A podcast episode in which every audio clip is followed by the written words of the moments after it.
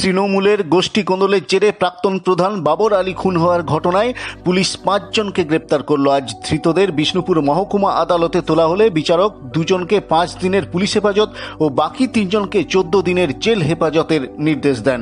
মৃত বাবর আলীর অনুগামীদের দাবি, ধৃতরা বর্তমান প্রধান ও তার স্বামীর আশ্রিত। তারাই এই হত্যাকাণ্ডে যুক্ত।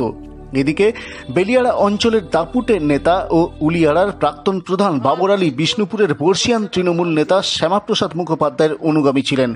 তাই এবার এই হত্যার ঘটনায় মুখ খুললেন শ্যামাপ্রসাদ মুখোপাধ্যায়। তিনি এই খুনের প্রসঙ্গে সংবাদ মাধ্যমের প্রতিক্রিয়া জানাতে গিয়ে উলিয়াড়া গ্রাম পঞ্চায়েত প্রধান তসমিনা খাতুন ও তার স্বামী রহিম মণ্ডলের পঞ্চায়েত পরিচালনার ভূমিকা নিয়ে প্রশ্ন তুলে কার্যত এই খুনের ঘটনায় প্রধান ও তার স্বামীর অঙ্গুলি হেলনের ইঙ্গিত দিলেন তেমনটাই মনে করছে জেলার রাজনৈতিক মহল।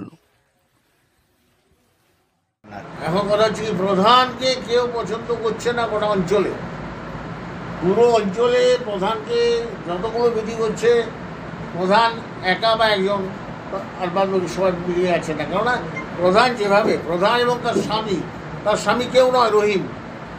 তারা ওই জায়গায় বসে, রহিম বসে যেভাবে পঞ্চায়েতটা পরিচালনা করছে, সেটা কেউ সহ্য করতে পারছেন না বা এটা উচিত নয়। এটা উচিত এদিকে উলিয়ারার বর্তমান প্রধান ও তার স্বামীর সাথে প্রাক্তন প্রধানের দ্বন্দ্বই যে খুনের নেপথ্য কারণ তা এলাকার মানুষের মুখে মুখে ফিরছে। তবে এই খুনের প্রকৃত কারণ খুঁজতে ইতিমধ্যেই তদন্ত শুরু করেছে জেলা পুলিশ। পাশাপাশি এলাকায় উত্তেজনা থাকায় রয়েছে police পিকেটও। Bureau report Bankura twenty four x seven, Bishnupur.